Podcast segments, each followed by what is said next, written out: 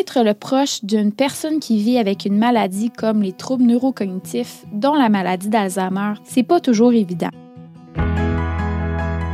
Ton parcours va t'amener à vivre des défis, des deuils, puis une multitude d'émotions. Ça se peut que tu te sentes pas nécessairement soutenu et outillé dans ton rôle, puis je te dirais que c'est normal.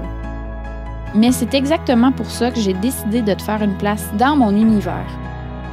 Je veux qu'en écoutant mes partages puis ceux de mes invités, tu puisses en retirer des outils, des réflexions, puis en apprendre plus sur tes capacités et tes limites. Parce que oui, c'est possible de te faire accompagner, puis tu n'es pas obligé d'être brûlé pour accompagner la personne que tu aimes. Tu vas remarquer que j'ai choisi de remplacer le terme proche aidant par proche aimant parce que souvent l'aide que tu apportes est un acte d'amour. Je m'appelle Roxane, je suis psychoéducatrice et je te souhaite la bienvenue chez toi.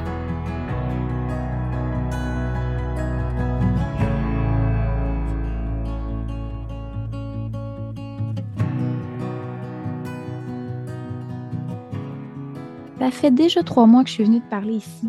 Probablement qu'il y a plusieurs choses qui se sont produites dans ta vie depuis le mois d'octobre.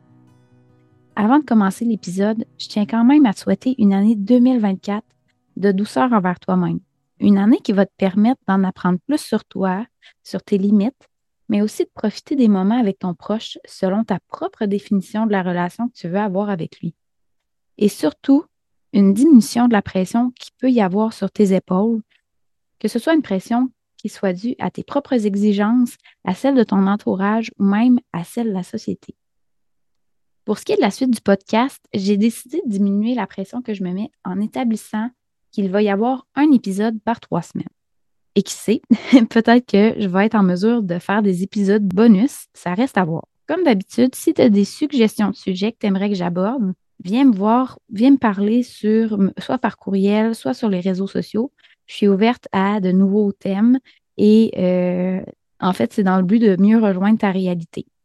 Donc aujourd'hui, je voulais te partager une réflexion que j'ai faite récemment en débutant la rétrospective de mon année 2023.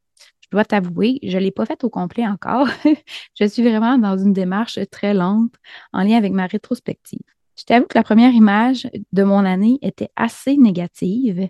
Je voyais juste ce qui n'avait pas été fait, mes objectifs que je n'avais pas atteints, mes difficultés vécues. Donc, à ce moment-là, si tu me demandais de décrire mon année 2023, je t'aurais dit, excusez mon langage, que c'était une année de merde.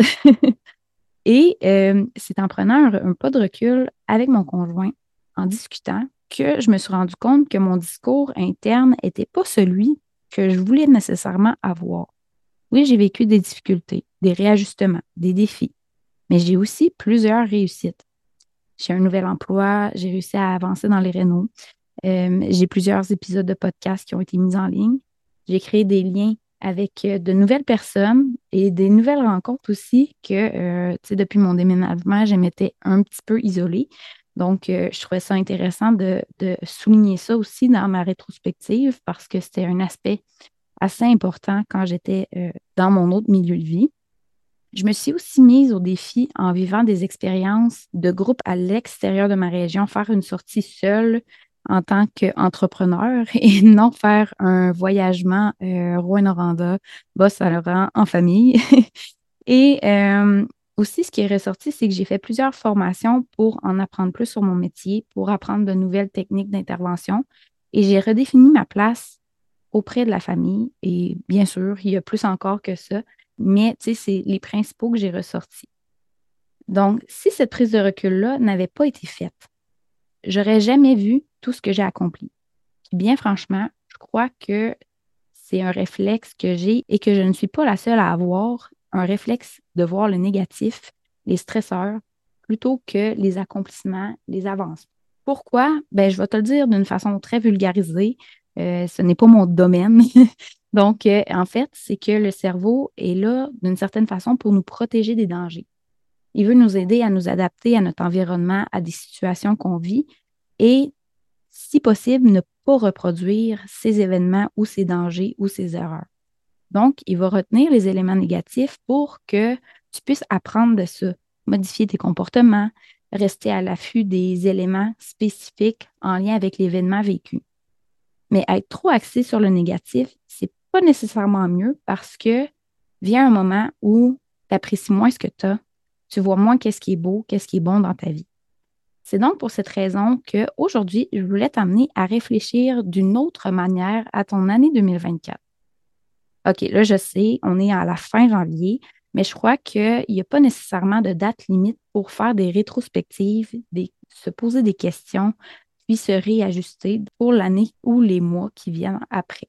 Je vais te proposer des questions qui peuvent être adaptées à chacune de tes sphères de vie, que ce soit le travail, la famille, au niveau personnel ou toute autre sphère de ta vie.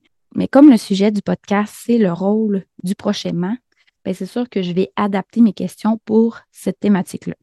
Donc, je vais poser sept questions qui vont pouvoir t'amener à des réflexions. Quels ont été tes plus grands défis dans ton rôle de prochainement? Quelles ont été tes plus grandes réussites dans ton rôle de prochainement? Est-ce que tu as réussi à prendre soin de toi au travers des diverses exigences de ton rôle? Quelles limites as-tu réussi à établir dans ton rôle? C'est quoi les apprentissages que tu as faits dans la dernière année en lien avec ce rôle de prochainement? Quel a été ton plus beau moment avec ton proche? Et ensuite de ça, c'est sûr que tu pourrais te poser mille et une questions. Il y a tellement de choix euh, de questions pour faire des rétrospectives, mais moi, c'est celle-là que j'ai choisi parce que je trouvais que c'était plus impactant. Maintenant, ce qui est intéressant aussi, c'est de te poser les questions, les mêmes questions, mais en pensant à 2024. Par exemple, je ne vais pas toutes les renommer, mais par exemple, comment je peux prendre soin de moi cette année? Quelles limites j'aimerais établir dans mon rôle de prochainement cette année? Quels apprentissages je devrais aller chercher pour m'aider, m'outiller dans mon rôle? Et quel moment j'aimerais vivre avec mon proche cette année? Donc, faire un exercice de réflexion sur un coin de table, c'est possible.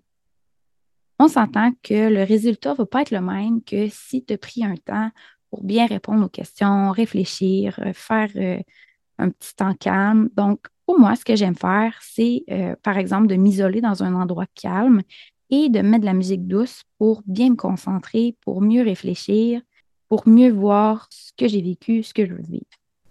On s'entend que si tu as une vie mouvementée, c'est peut-être mieux de prendre une question à la fois en fonction de tes disponibilités, puis d'y aller graduellement au fil du temps, que ce soit sur une semaine, sur un mois. En fait, c'est vraiment juste de, de te questionner pour t'amener à améliorer ton bien-être.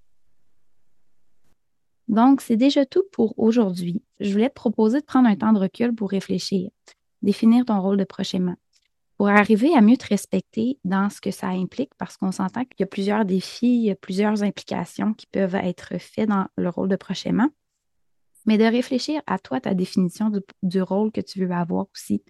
C'est quoi tes limites?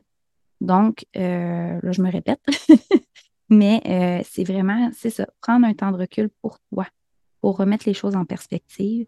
Ça peut aussi aider à diminuer ton stress, puis à te sentir un peu plus en contrôle de ta situation, parce qu'il y a plusieurs aspects qui font que euh, c'est comme la personne, elle est là et tu dois t'en occuper. Donc, euh, il y a beaucoup d'imprévus et d'imprévisibilité, exemple avec une maladie neurocognitive.